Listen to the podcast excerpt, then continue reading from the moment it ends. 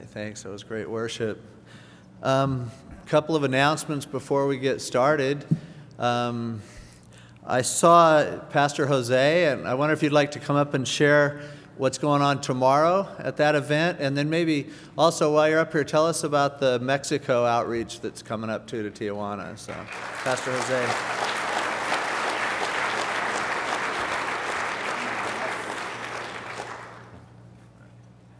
That's a surprise. I figure you go shorter if I surprise well, I got to stop shaking first. Well, uh, God has really opened the doors for us to minister together as one body in Christ. Uh, Laguna Hills uh, High School, most of you just know it was a big opening last Saturday. It's a beautiful place. And uh, we have the opportunity to present the gospel uh, that place hosts about 10,000 people. I estimate we're going to reach out about 7,000, and I don't know how many God will bring into his kingdom. So you are invited to take part in this outreach. Uh, my wife is sing- signaling something over there. yeah, we're going to be there from 1 p.m. until closing. Okay, so you are welcome to come. It's gonna, we're going to be setting up from 1 p.m. But at 3 p.m. is when people start coming. And so we're expecting a whole army of you coming over there and serve our Lord together. Okay, that is for the 4th of July. Please come. My wife has so many boxes of materials. That is incredible. You cannot even get into my home. Uh, the 27th of July, uh, we are serving with uh, Calvary Chapel uh, La Mirada. Uh, this is going to be the, like the fifth Fiesta de Libertad in Tijuana, Mexico. You're welcome to come. That is going to be a wonderful opportunity. That's a one day mission trip to Mexico. You want to see what it's like to be in a third world country? That's a good opportunity. Please come. Be here at 6 a.m., the 27th, and expect to be here until 11 p.m. Wonderful time. You will never be the same. Guarantee. Okay? Bring your youth because we're reaching out to the younger crowd down there is beautiful. Uh, the harvest is really beautiful down there, and it's a, a great honor to be part of that one. So that's all I have. Please come and pray for us. If you can't come, pray for us as we go, okay? God bless you all. I'm still shaking.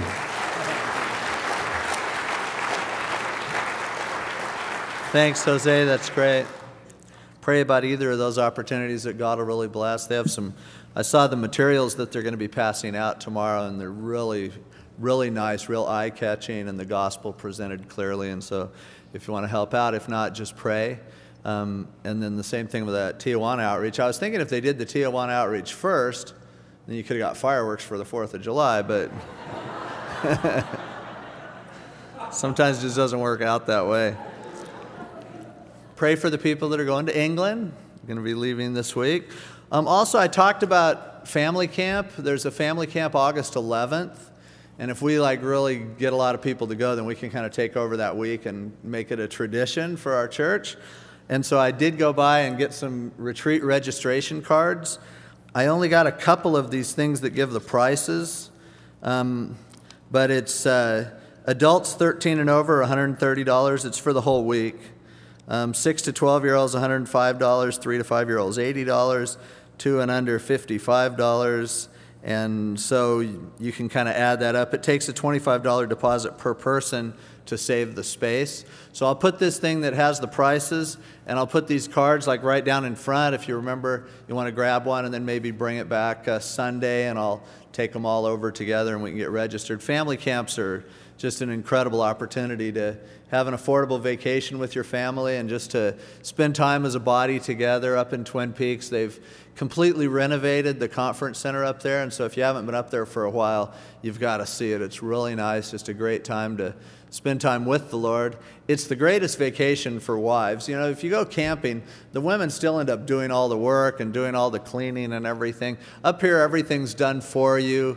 It's a real relaxing time. There are people to watch your kids half the day and teach them, and so, uh, but then you have a lot of free time the whole afternoon, free organized activities, blah, blah, blah. Anyway, that's the end of the commercial. I'll stick those right down here.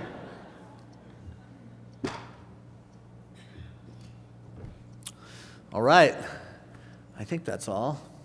Junior, pray for the junior high camp. They'll be going up next week. So if you have a junior high student who hasn't signed up for that camp, um, you know, you should still be able to jump in on it, I would think. Camp's just a great time for kids to draw close to the Lord. There's a junior high camp up there this week, and I spoke up there last night, and I'll be going up again for the one next week when our kids are up there. And so um, I'd encourage you, if you know of a junior high student that would benefit from an experience like that, which would be all junior high students, um, if they say they're full, tell them Dave said there's no way it's full, just fit them in. So they'll, I think I still have a little cloud up there, I don't know. Um, we're starting tonight with our Through the Bible Bible study. And so we're going to start with Genesis. Sunday morning, I pulled out just Genesis 1 1 and talked about creation, talked about how feasible it is that God created the world, like the Bible says, as opposed to the the scientific alternatives that have been proposed, such as evolution. And if you, if you weren't here Sunday morning, and you're interested in those things, and I realize those aren't the same two things. Maybe you weren't here and you're not interested in it, then forget all about it.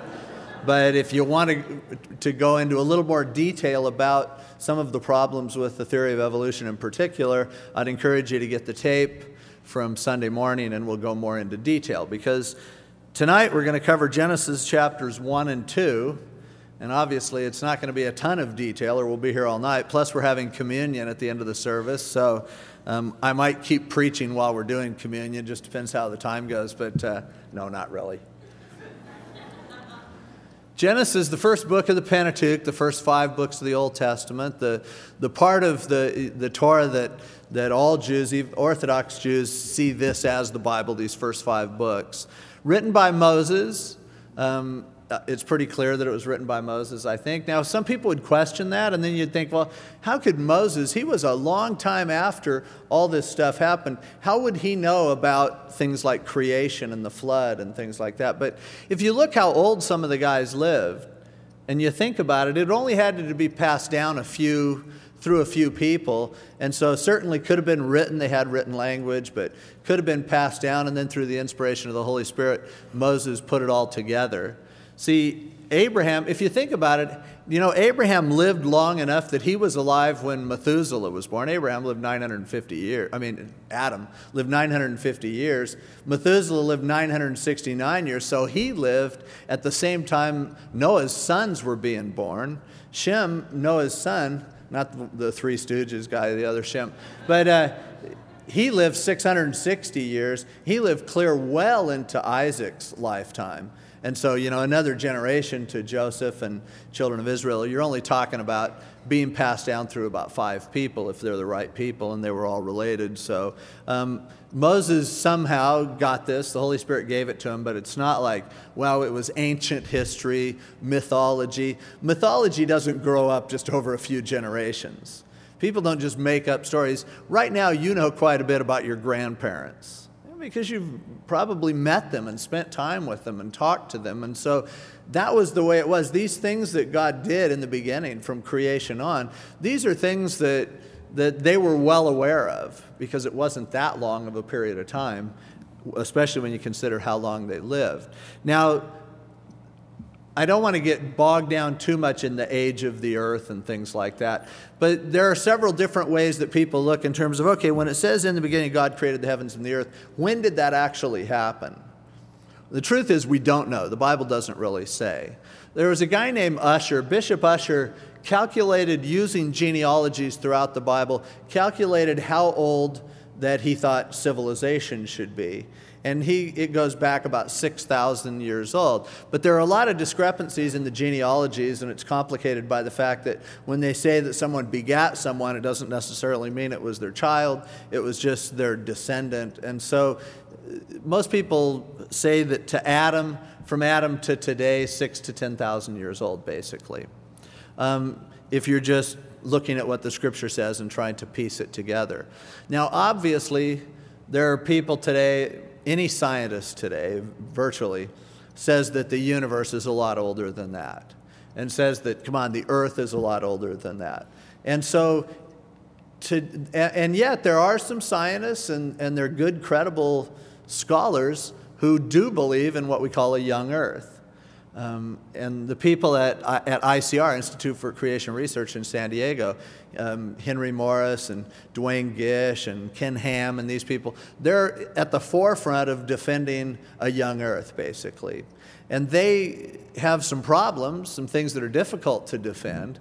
For instance, how can we see a star that's that's billions of light years away, the beam of light doesn't travel fast enough, it, only in a few thousand years, for us to even see these things, and we realize they're further away than that. And so there are certainly problems with that. There are dating methods that we use that we're not going to go into um, that can be predictable, you know, can be have predictive value, but on the other hand, some of them have some problems. For instance, uh, using carbon 14 dating, they found a boot up at, uh, you know, after the, um, the volcano up in, in Washington exploded. And they went, some guys went up and they found a miner's boot and they dated it at like 2 billion years old. Eh, obviously, it wasn't that old, but, but what we find is that catastrophes come into play in understanding the age of the earth. The young earth advocates talk about flood geology. They say that if there was a universal flood, which we'll go into later, that certainly affects the strata of the ground and the way that the earth looks. It wouldn't have much of a, of a consequence for astronomy, however, though, so you still have kind of a problem. But here in Genesis chapter 1, not it doesn't say when it all started but let's take a look at it and i'll try to I'll try to quickly give you some of the different ways that people who take the Bible seriously look at, the, at these chapters and, and understand them. In the beginning, God created the heavens and the earth. That word for create there, bara, is a word that it's, it literally means to cut out, but it had come to develop the meaning of to make something out of nothing. The, and that's why it's translated create. It's our idea of taking something and actually creating it, not forming it from something else, but actually creating it. Now, throughout chapter one, you'll notice that he only uses the word bara or create just three times. He uses it here in verse 1. Later in verse 21, when the great sea creatures were made, they were created. And of course, when man was created over in verse uh, 27, it says God created man. Other than that, he uses the term for the most part either make, which means to form something. It kind of has the idea of, of um, arranging it, and, and, you know, more so than just you know, designing it, but it's actually taking existing materials and kind of forming them. And it uses that a lot, and then it just presupposes and says, He says, let it happen, and it happened. And so those are the three kinds of ways that we see things formed in chapter one.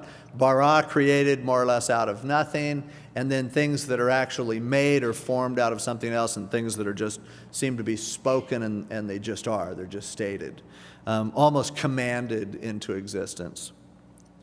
In the beginning, God, the word there I mentioned Sunday is Elohim. This is an interesting construction because the word Elohim is a plural noun the name Elohim for God is plural, and yet the verb that it's used with, created, is singular. It's saying there's only one party who created the world, and yet that party is described with a plural noun for God, Elohim. And in that expression, I believe, is an explanation or at least a hint of the Trinity. The fact that God is one God, and, and, and he, you can't separate him and yet they're distinct three members of the Godhead, all involved in everything that God does. So, you know, I'd like to explain it to you in a way that you could completely understand it, but I don't think you're capable because I'm not. And if I, if I can't understand it, I can't explain it either. Um, the Bible just teaches it clearly. The doctrine of the Trinity is taught from Genesis to Revelation. Um, we know that all three members of the Godhead, three persons, one God, and that's just it. But here's a reminder right in the first verse that that's what, that that's what God did. That's a very unusual construction, by the way, in Hebrew. So now you have, in the beginning, God created the heavens and the earth. And now, verse 2, the earth was without form and void, and darkness was on the face of the deep, and the Spirit of God was hovering over the face of the waters. Now, there are some people who see that verse 1 is a statement of everything that happened, and now he begins to explain how he did it. But that's a pretty unusual thing linguistically. People have kind of made it up, but I don't think there's a whole lot of support for it. It looks like something different happened in verse 1 than what happens later as he goes through the six days of creation. Um, because verse 2 sounds like, I mean, it says he created it, and then it says the earth was without form and void. And there was this darkness, and the Spirit of God was kind of brooding over the face of the waters.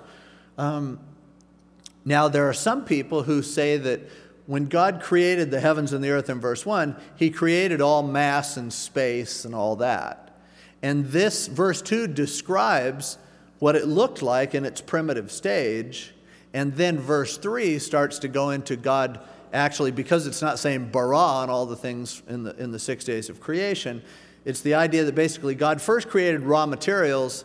It looked kind of a mess in verse 2, and then in verse 3, he starts to fix it.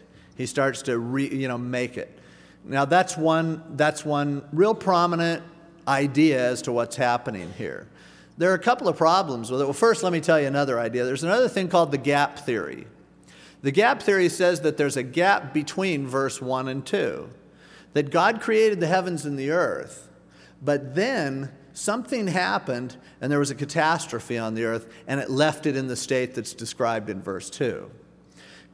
People came up with this theory, frankly, mostly to try to explain why it seems like the earth is so old and the universe is so old, and yet it looks like it was created in six days if you just take it literally. And so the gap theory came about. Now, there isn't a whole lot of scriptural support for it. Um, You'd think if that was the case, there would be more about it. The only thing that kind of fits in here is that we don't know when Satan was cast down from heaven. We don't know when he was thrown down to the earth. You would think that when he was thrown down to the earth, it would have done some damage. And so the thought is perhaps an explanation for where the fall of Satan fits in is between verses 1 and 2. Because as we get to, ch- to, ver- to chapter 3, Satan's obviously already there as he's tempting Eve when man fell. So, you know, that's an idea of the gap theorists. They also would take, see where it says in verse 2, without form and void? That phrase is tohu wavohu in Hebrew, formless and void. And there are places where that, that same phrase is used in the scripture. Um, for instance, over in Jeremiah chapter 4, and it's referring to a judgment of God, and it's saying that he's going to make it tohu wavohu, saying God's going to judge the people and make their land without form and void. Now, you could take that as being either he's going to make it back like it initially was before the recreation, or you could certainly say God wouldn't make the world like that. It looks more like it's the result of some judgments or something like that. There are other passages where it says God didn't, over in Isaiah, it says God didn't create the earth tohu, formless. Um, and so that's why that's the ammunition that gap theorists use to say, hey, maybe there's a space there. It could be billions of years, could be weeks. Um, it's not the gap theory isn't bad. The ICR people hate it because they think it's accommodating to the theory, you know, to the to evolution to the you know the old, old universe, and and they want to hang on to a young universe. Pastor Chuck taught the gap theory for many years. He still teaches it, but he says he doesn't know if it's legitimate or not. Um, J. Vernon McGee in his Through the Bible studies um, leans towards a gap theory. And so we're talking about good people who take the Bible very seriously, who see this as a possibility. Now, there are other people who put a gap after verse 2 and before verse 3. They're saying God made it, and then it was, here's the way it looked, and now, after some indeterminate period of time, God started the six days of creation work. This is a whole different way to approach it, and it still would allow for basically, it's a compromise position.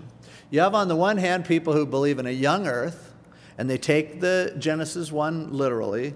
You have people who believe in an old earth with the gap theory, they're still taking Genesis 1 literally. You have a whole different category of people that translate, that take the six days of creation as being longer days and they're a whole different sort of animal. But then these people are trying to say, look, you could have a r- billions of years old universe that's created in verses 1 and described in verse 2, and yet then our biosphere, the area where we live, the atmosphere and the earth and, and all, that that could have been created in six literal days. So that's a whole different way of looking at it. Then you have people who, again, take the seven, the six days of creation and make each of them an age. They say, you know, that these were long days. They weren't 24 hour days, they were very long. You have some problems with that too because you know they say well one day is with the lord is a thousand years but the problem as you'll see you'll have plants created but the sun isn't going to show up until thousands of years later in another age and without the sun no photosynthesis no plants so there are problems with with that way of looking at it too i the gap theory has some advantages um, i have a hard time with making these days long ages. It just seems to stretch what the scripture says very much. Also, as you look at the days, there are several reasons for taking them as 24 hour days. Normally, that's what a day means. And there's no place where it talks about the evening and the morning being a day unless it's a real day. On the other hand, if the sun doesn't show up until several days into it, how did they even know what a day was in the beginning? And later in chapter in chapter two, it talks about the day that he created it all and sends it like, treats it like that. Also, though, when day, when the word yom is used with a number, everywhere in the scripture, it's always referring to a regular day, a 24-hour day.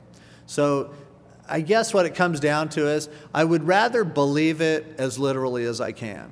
I'd rather end up looking at the Word of God and saying, it seems like this is what it says, and so I'll accept that. But it's really important for us to acknowledge also there are things we don't know. And I think it's foolish to, to grasp onto any theory of Genesis and then say, this is the one, this is definitely the way it is. I think it's, you know, could God, for instance, create a universe that looks old? Could He make a star that's billions of light years away and then create the beam of light that would allow you to see it? Sure, He could.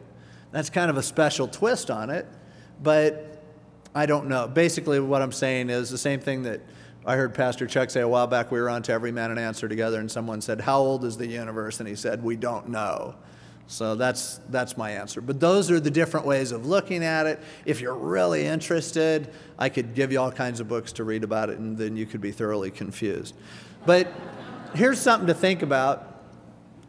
Basically, the, from Genesis 1 to Genesis 11, creation, the fall, the flood, the Tower of Babel, those 11 chapters cover at least 2,000 years of history from chapter 12 through chapter 50 of Genesis, it covers only 350 years of history.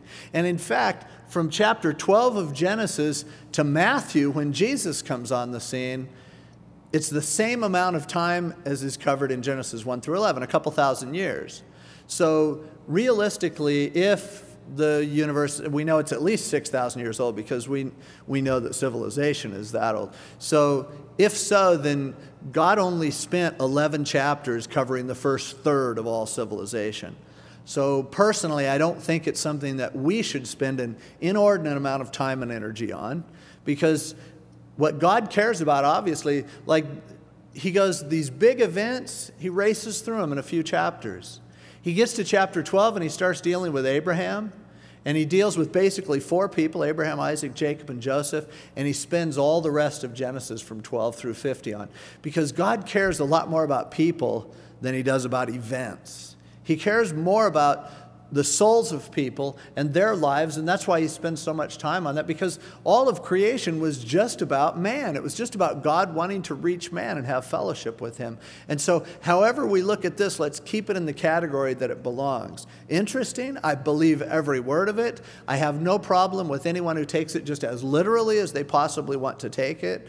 But I'm not going to dogmatically say, oh, I know this is exactly what it is because I wasn't there. And I don't think that's wise. And good people differ when it comes to some of these issues. So I just want to let you know the different ways of looking at it. So, whichever way it pans out, it says, Then God said in verse 3, Let there be light, and there was light. And God saw the light that it was good, and God divided the light from the darkness. And He called the light day, and the darkness He called night. So the evening and the morning were literally day one. He kind of he doesn't call it the first day. He doesn't use an ordinal number. He uses a cardinal number, day one. The rest of the days he uses ordinal numbers, second, third, fourth. So day one is where he's starting the count. It doesn't really mean it was the first day, literally the first day of the universe. He's just saying, we're counting days from now, here's day one. And that's probably why he used, you know, cardinal number there. Basically, what happened in day one, um, our light comes from the sun, obviously, and stars reflects off the moon. Those don't come in, they aren't manifest until later. So at this point, probably what happened is the earth is surrounded by a, a, a thick vapor barrier. It's, it's, you know, as it says in verse 2, that, that darkness was on the face of the deep. So, so where the water was, it was completely dark. And, and God was moving over the face of the waters. But when it says that he divided the light from the darkness, he allowed enough light to seep in that you could tell day and night. He somehow thinned, thinned out the atmosphere enough that you could just discern light and dark. Now you could tell it was a day. And each of these days, it says the evening and the morning were day one, the evening and the morning were the second day. And so it starts, picture this planet in whatever state that it's in, it's all dark. And then all of a sudden, and I believe in a literal 24 hour period, the light begins to seep through, and God's preparing this planet for the, the capstone of his creation ultimately, and that's people. But that's day one. The, the light and the darkness became manifest. He didn't create them. It didn't, doesn't say he made anything. He just said, let it be. And it was designed, it was, it was manifested. Then God said in verse 8, Let there be a firmament in the midst of the waters, and let it divide the waters from the waters. Now, what he's doing is he's making some sky. You had all this thick water. Now, God rather than separating water and land, which you see the next day, at this point he says, let's get some sky here. And so the water that was over the face of the earth and the water that was in the atmosphere was separated so that what happens is you have an atmosphere that's suitable for life to be created. And so now you have a water canopy, which we'll find out when we read about the flood, was probably a big part of what burst open and ended up changing the world, bringing on that water and flooding the earth finally soaked in and it worked out. But, but at this point, there's a huge water canopy that's up above the sky in our atmosphere. There's a firmament in between, there's air in between, and then there's the water that covers the face of the earth. Now, interestingly, and we'll find this later when we talk about the flood, that's probably why people lived so long until the flood, and then after the flood, they started dying off a lot quicker because you had this water canopy that had been separated, acted as a filter for ultraviolet rays, and probably did all sorts of other healthy benefits as well. It wasn't necessary for it to rain until the flood. Water just seeped up from the ground. It was a very fertile sort of an environment, and we were protected from you know the ozone layer and everything else by this water canopy. So that was the firmament was made between the waters, in the midst of the waters, divided the waters from the waters. And it says, So God made, or He arranged, or He built the firmament and divided the waters which were under from the waters that were above. And it was so, and God called the firmament heaven. He's not talking about the heaven where God lives, he's talking about the sky where the birds fly, okay? And so the evening and the morning were the second day. So again, you have this picture light had started to form. But now, the next day, it's dark again. And all of a sudden, as the light comes up this day, there's a separation. There's air, there's atmosphere. You can actually see what's happening a little bit more. And so then God said, Let the waters under the heavens, the, the waters beneath the firmament, be gathered together in one place, and let the dry land appear. And it was so. So now, uh, the next day, God says, okay, let's raise up some of the land, let's lower valleys in some of the seas so that the water can run into the ocean and there can actually be land because man's not going to be able to live if there's no place to live. Um, unlike those that one movie where the guy was floating around on a boat for years with jet skis and stuff, it, it wouldn't work. You need you need the land. You're not going to be able to to survive. And so God called the dry land earth, and the gathering together of the waters he called seas, and God saw that it was good. Notice every day he says it was good until the sixth day, and then he says it was very good when he made people. Then God said, well, actually, when he made woman, okay.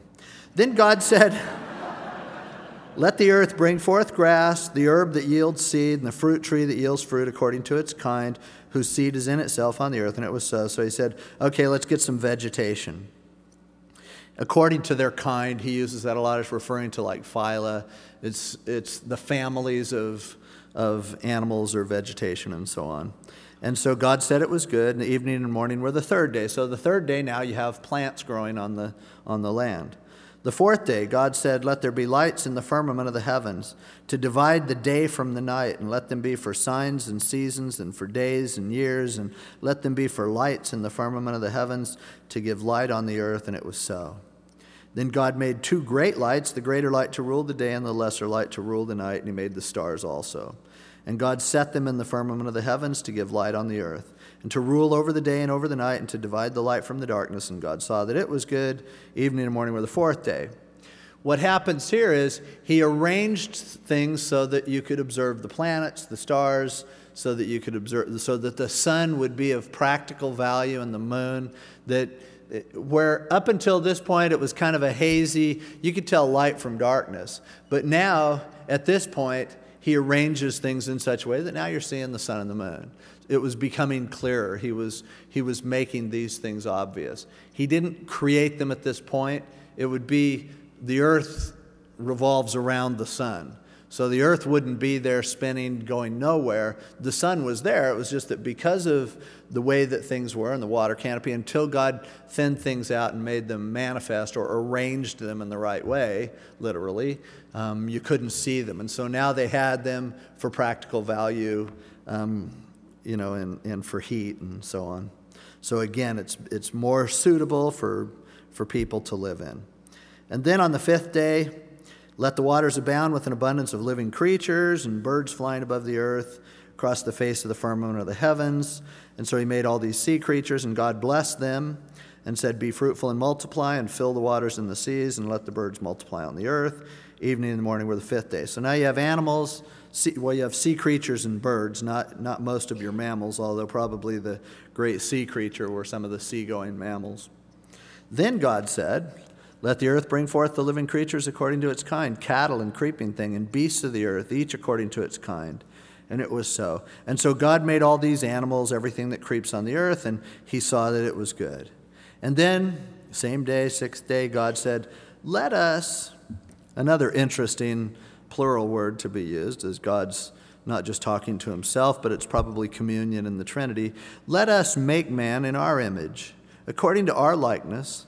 Let them have dominion over the fish of the sea, over the birds of the air, over the cattle, over all the earth, and every creeping thing that creeps on the earth. So he says, Let's form man according to our image.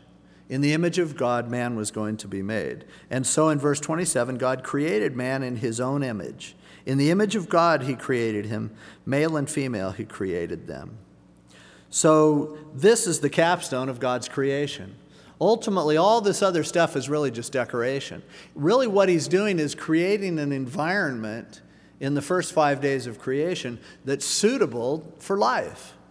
And as we talked about Sunday, this is the only place that's suitable for life. And you can tell when you look and you study this earth, you find that sure enough, everything that's here is created to be in perfect balance to allow people to live here. The anthropic principle is what scientists call that. The, the fact that this place was designed for us. And so now, at the culmination of this creation, God gets down to what he really wanted to do in the first place. And that is, he wanted to create in his own image a civilization that could walk in fellowship with him. There have been entire books written on what does it mean to be created in the image of God, and other books written in how much of that was lost in the fall in Genesis 3. But to be created in the image of God means that we have a lot in common with God, definitely, that we're designed similar to Him. It may refer to the fact that man is kind of a trinity as God is and this breaks down at some point, but, but man is body, soul, and spirit. Made, you know, that if you take one away, we're not, we're not complete. They work in harmony. One affects the other. It's hard to decide which is which. God can, God can discern between the soul and spirit. For us, we have to argue about what soul and what spirit. Basically, a simple thing you know what your body is. The soul is kind of your mind, your will, your emotions. Your spirit is the part of you that connects with God. And so, in that way, maybe we imitate the Trinity. But also, we are beings that have will. We're beings that are capable of moral judgment.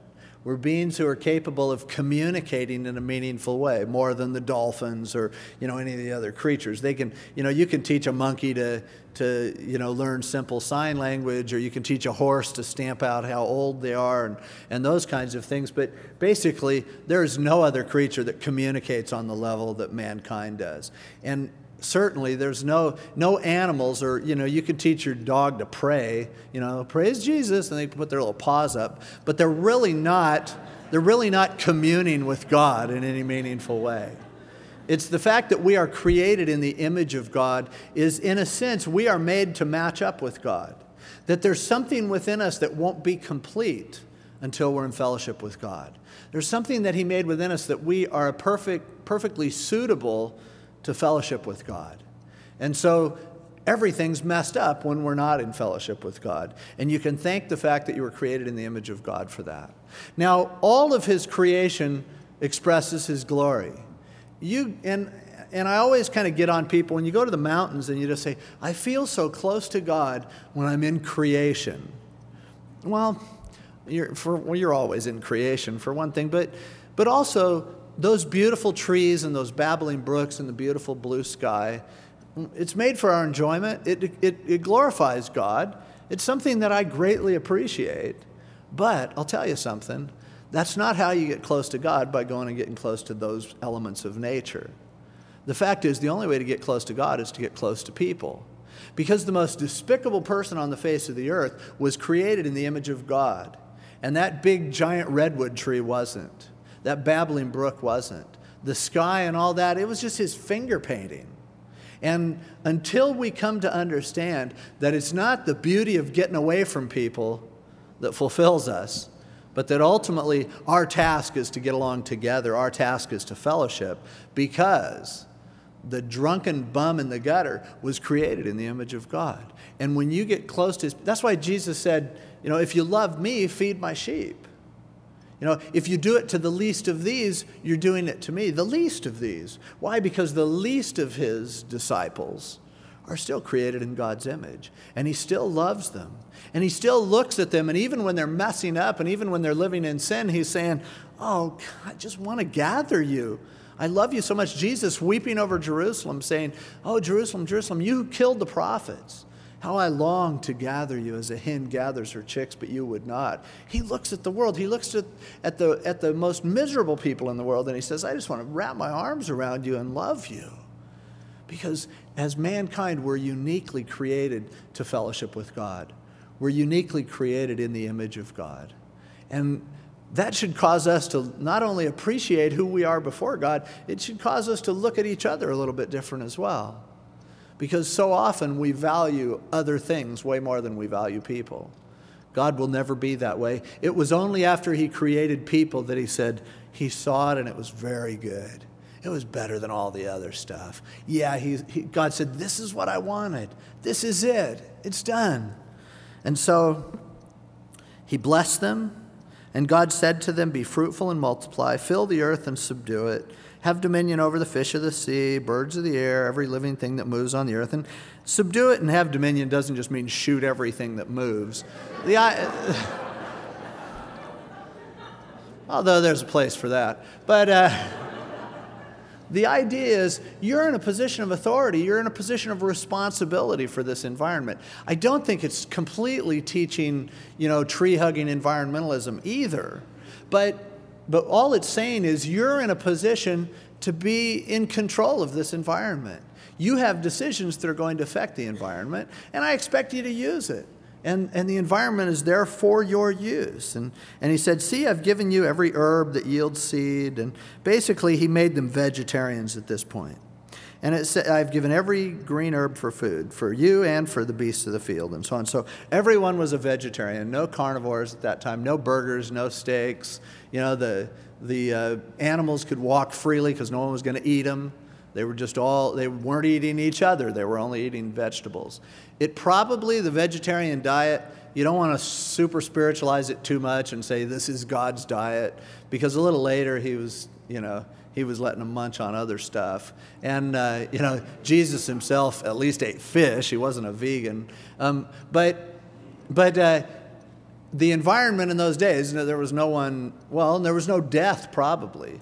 So until the sacrifice, you know, after the fall. So they were just eating vegetables. And God saw everything that he had made, and indeed it was very good. And the evening and morning were the sixth day. Now, just an interesting cross reference for you when he's talking about being fruitful and multiplying. If you turn over to Genesis chapter 9 after the flood,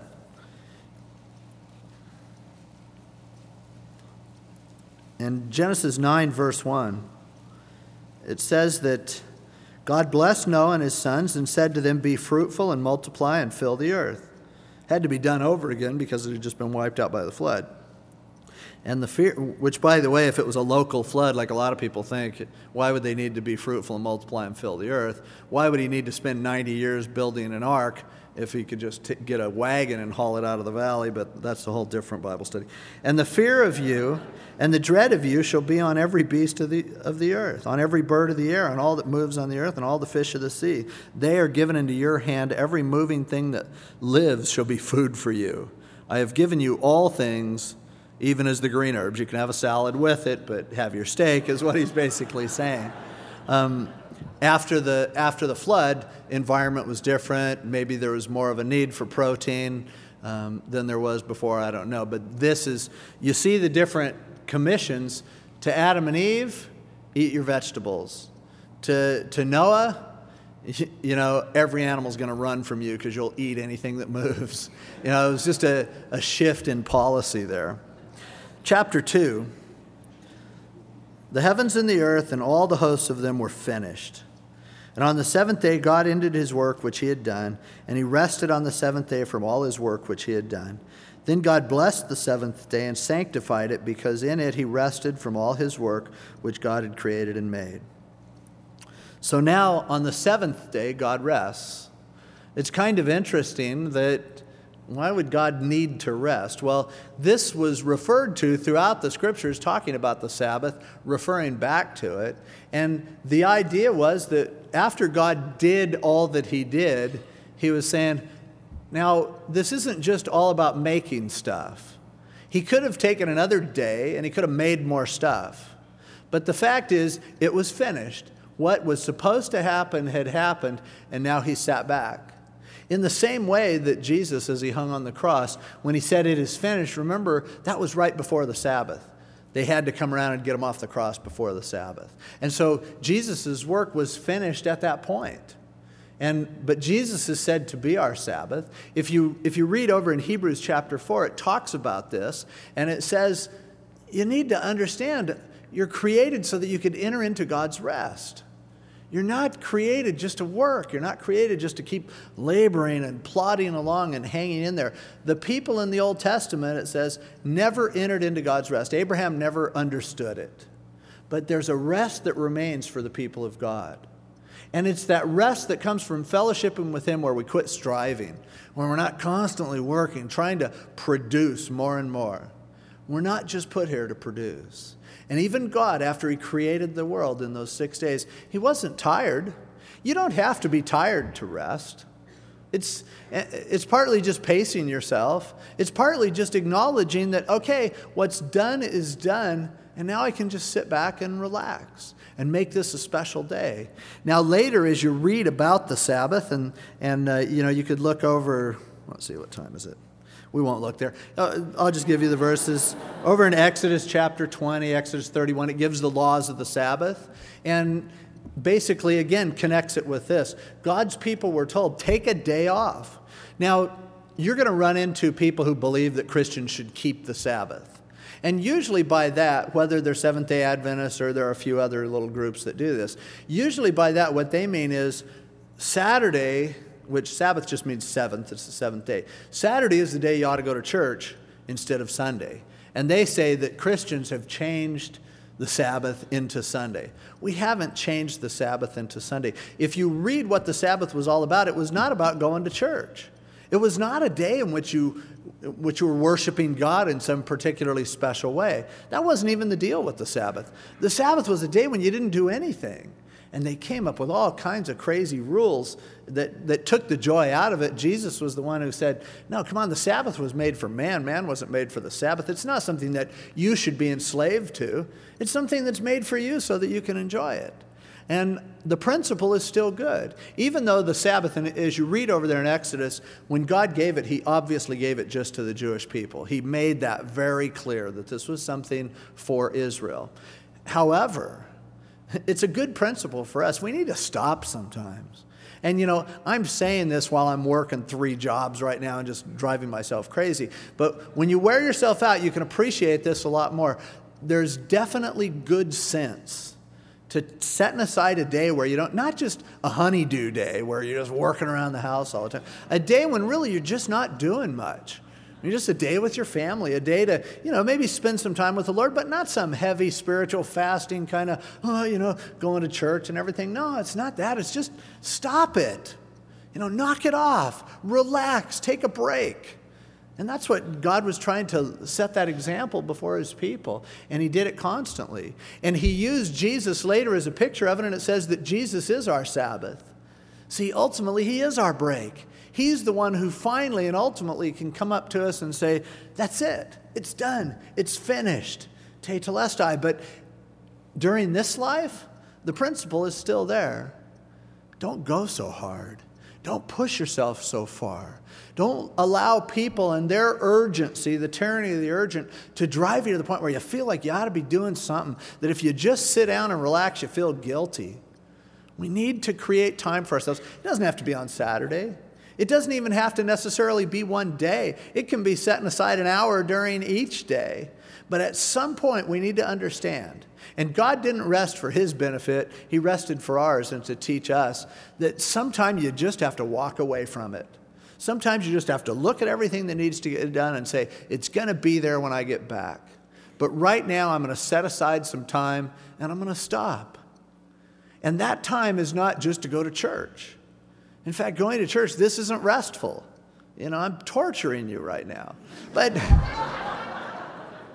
let me tell you something. As much as I think it's critical that you come to church, as much as I want to see people here, I want to see this building filled.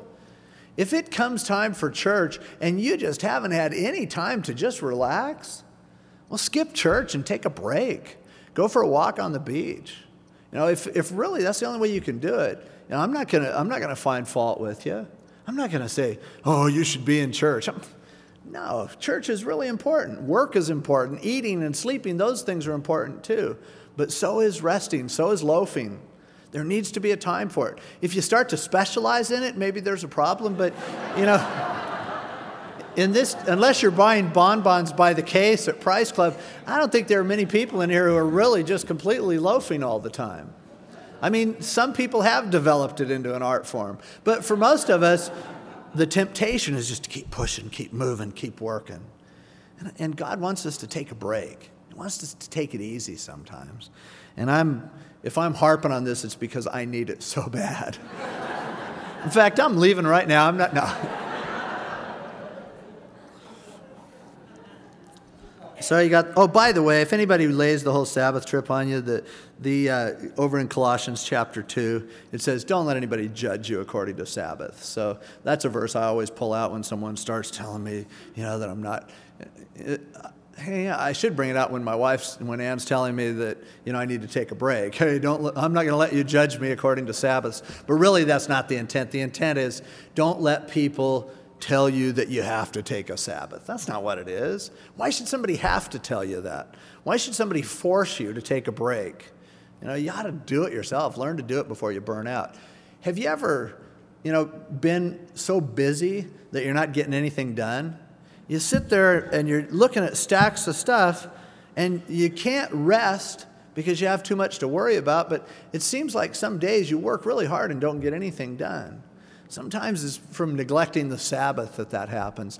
The land had its own Sabbath as well in Israel. And when they didn't allow the land to rest, what happened? It became less productive. And the fact is, if we don't rest, if we don't, if we don't honor that principle, we're going to be less productive. It's really a false economy to drive yourself until you drop. And I know.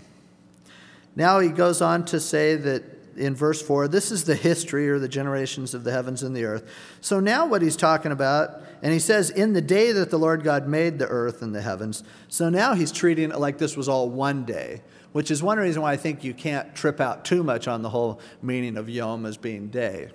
But now he's obviously from the context referring to just the whole thing as a day. And so he's, he, he begins to rehash it a little bit, and he says, before any plant of the field was in the earth, and before any herb of the field had grown, the Lord God had not caused it to rain on the earth, and there was no man to till the ground. There was a mist that went up from the earth and watered the whole face of the ground. It's like that same water canopy before the firmaments were separated that happened. And then he says, and this changed everything, the Lord God formed man. He, again, in, in, this, in this term, it's not referring to creating him it's the process that he used. He formed him of the dust of the ground. You know, later, you know, after the fall, it refers to the fact that um, over in chapter 3 that says, uh, you know, till you return to the ground, for out of it you were taken, for dust you are, and to dust you shall return. Um, basically, everything physical about our bodies is just made from the same chemicals that you'll find in the ground, in the dirt. But the difference is God breathed into his nostrils the breath of life, and man became a living being. At some point, now, there are some people who believe in evolution, a progressive kind of evolution, where they say that man might have evolved from earlier creatures, but at some point, God came and breathed life into him, and that's what made him a person. I don't believe that because I just don't find the evidence for evolution that credible. But just to let you know, there are some people who say that. At any point, there's a point where God gave life to man by breathing into him. By, and it kind of reminds you when Jesus breathed on his disciples to receive the Holy Spirit. You know, when God breathes, it happens, something happens. It's interesting, too, that breath and wind, the same word as the word for spirit. Just an interesting side point. And so then it says that God planted a garden eastward in Eden, just east from where they were created. And he put the man whom he had formed in the garden. And out of the ground he made all these trees that were pleasant for sight and good for food. The tree of life was in the middle of the garden, and so was the tree of the knowledge of good and evil. It doesn't really say, but probably the tree of life was a tree that if you ate from it, you'd stay alive forever. It's, it's going to be in heaven. The, the tree of the knowledge of good and evil was the one that you aren't supposed to eat of. It did give you knowledge of good and evil, but it gave you death as well, and they were told that later. But those two trees were in the middle.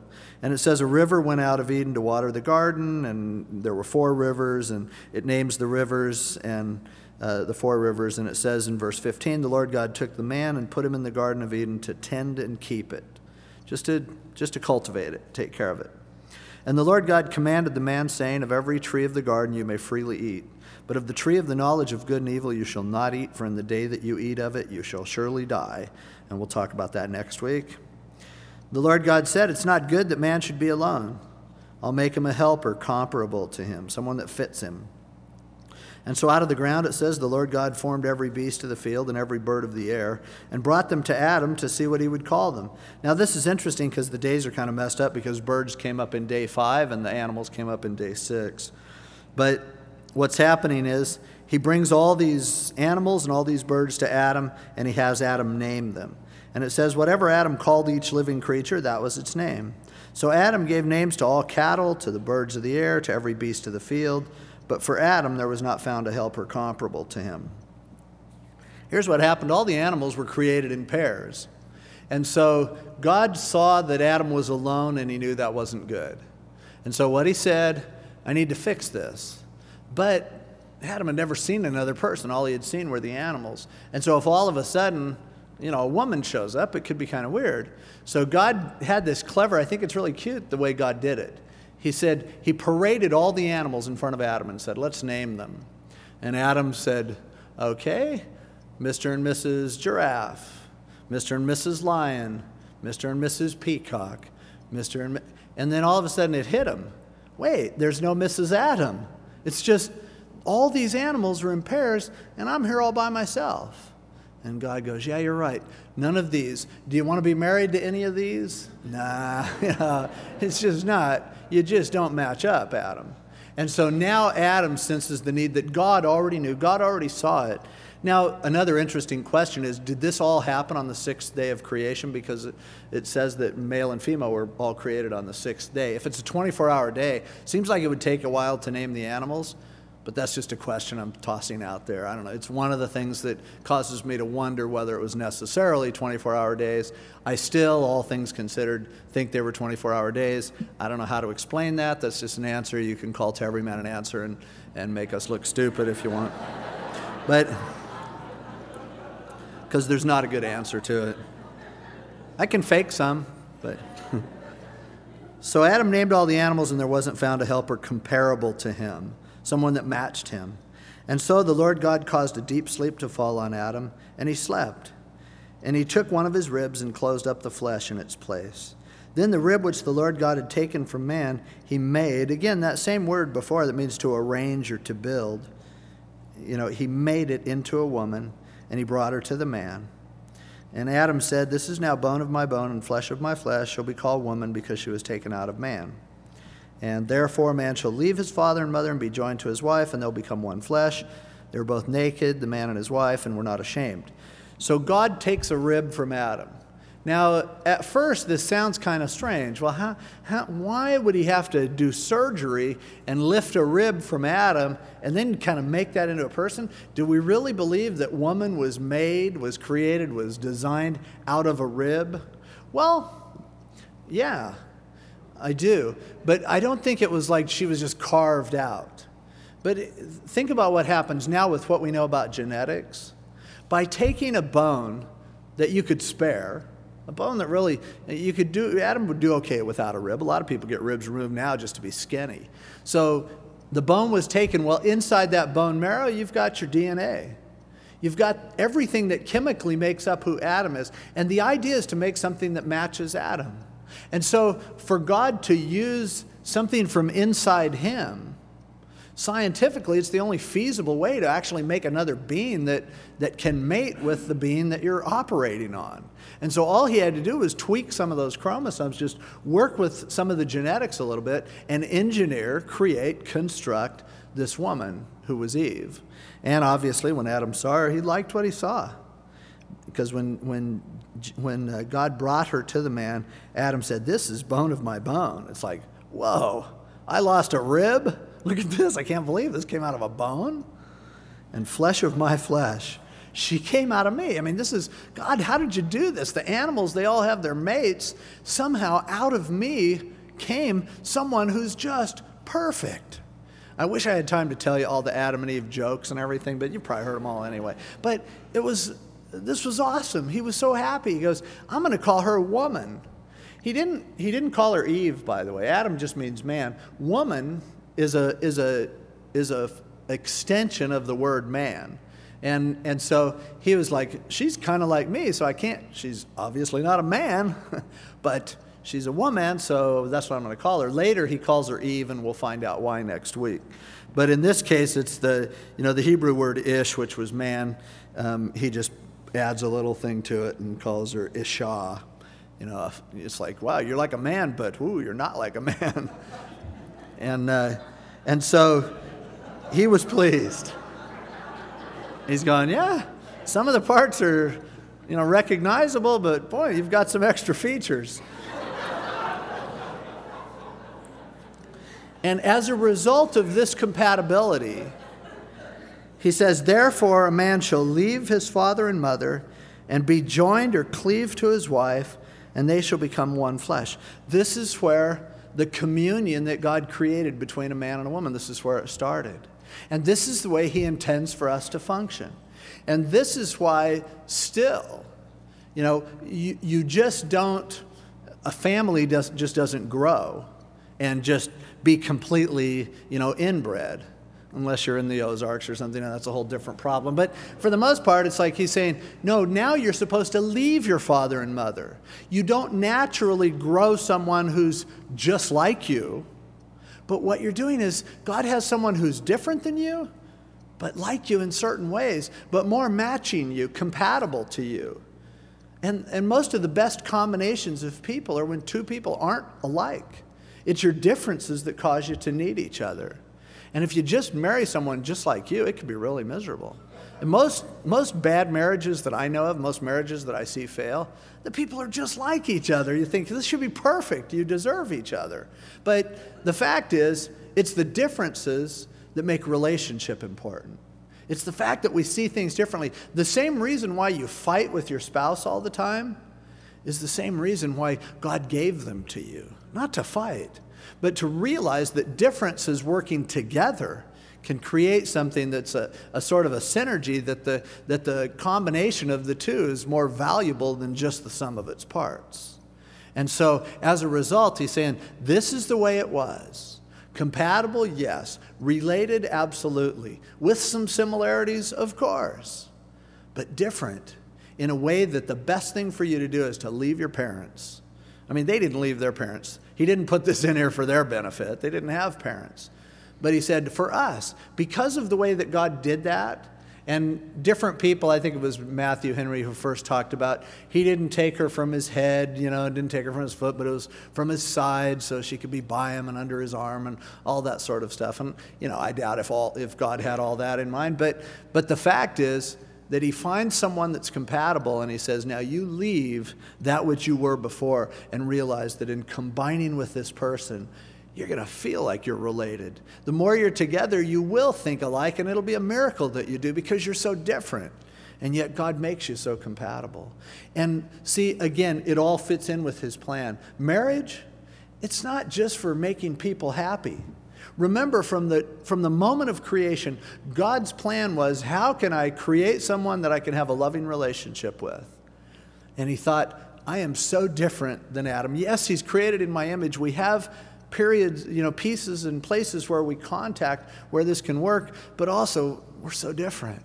My ways are so higher than his ways. So I'll send him a woman, and the two of them can work together and discover things about themselves and about each other that will add a richness to their lives. And when they understand what that love is about, then I can come in and say, Here's the mystery. That love that I gave you for each other, that's the love that I have for you, but way more than that. That's why it's so tragic. That's why it's so sad when we don't do what God tells us to do in, in living out this love in our lives because it's designed as a picture of His love. It's designed to show people how much God cares about us. It's not easy to make it work. Of course not. Adam and Eve, look at the problems they were in a chapter later. And, you know, blaming each other basically for their problems, and we'll all do that. But the point is that God's creation was all about God getting close to someone. And he gave us marriage. He gave us this relationship as a to prime the pump, to cause us to understand the kind of love that God has for us, and sometimes to help us realize how much we need God's help because it's difficult. But you leave and you cleave. You get away from what your life was before and you say, I'm latching on to another person. I'm man, she's woman. We have a lot together that's supposed to work together, and ultimately it's going to exhibit God's love. Now, you know, there are exceptions. It is, for some people, Paul talks about the fact that some people in situations, they're better off being alone right now. I, mean, I know some people who are married that would probably be better off single, but, you know, uh, some days everyone thinks that. But in general, what God was saying, He saw him and He said, It's not good to be alone. And I think definitely, even if God, if at this point in your life you're married or if you aren't married, God still doesn't want you to be alone. It's still not good. And that's why we have the body, and that's why we have fellowship and friends and, and the intimate relationship with God that we can have together. And that's what creation is all about. That's what all, all the trouble that he went to, all of these incredible miracles as he, you know, started out and there was this watery mass and he separated the waters and he separated the land and he brought up fish and he got the plants and he got animals and, all, and, and allowed the sun and the moon and the stars and all that. And, and then here it is, people are people are created man and woman and they and they're supposed to cleave to each other. And he goes okay now we're getting somewhere. Now i look at this that's very good. It's very good. Because it's getting down to that for which i created all this other stuff to demonstrate. Relationship that's what it's all about. And it goes ahead and it says they're both naked. Whether they for some reason they didn't need clothes. I don't know some people have postulated that maybe they were clothed with light or something like that. But see, there was no sin at this point, so nobody would think anything bad. I don't even know why it's man and wife. I don't even completely understand why they were so embarrassed. But, um, you know, he throws that on at the end to create the idea that, you know, in this relationship, they had nothing to hide. In this relationship that was to depict God's love, there was no division. There was no embarrassment. There was no shame. There was nothing. It was pure and innocent and beautiful the way God wanted his relationship with his people to be. And that's where chapter 2 leaves us off. Next week, we'll look at chapters 3, 4, and 5 and see the, the fall and what happened to mess all this up. Um, let's pray.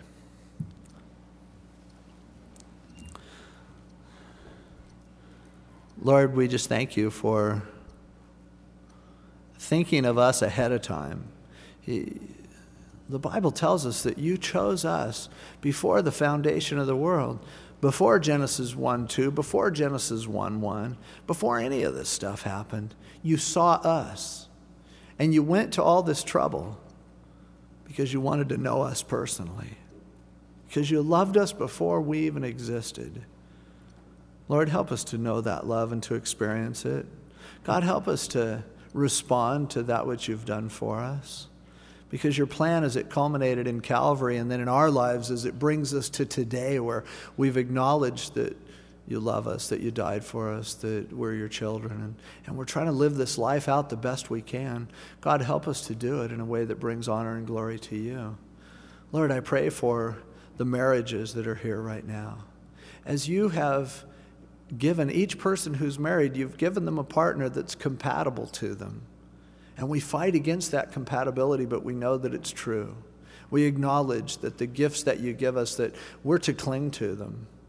God, I pray that you would help each of us to cling to our spouses, to, to value that bond that we have, that's grounded in a commitment that was made before you, that was in your eye long before we ever saw each other as you looked down through the generations and you matched us up in order to demonstrate your love, in order to demonstrate the fact that we will never be complete until we're in perfect harmony with you. So, God, help us to live up to that. Lord, we love you and we thank you for loving us, and we pray this in Jesus' name. Amen. Why don't you stand up for just a second? Um, we're going to have communion. And celebrating the body and blood of our Lord is something that's an important thing for us to do, to remember. And I think it fits in beautifully, really, with what we've been reading about, because it's all ultimately about being together.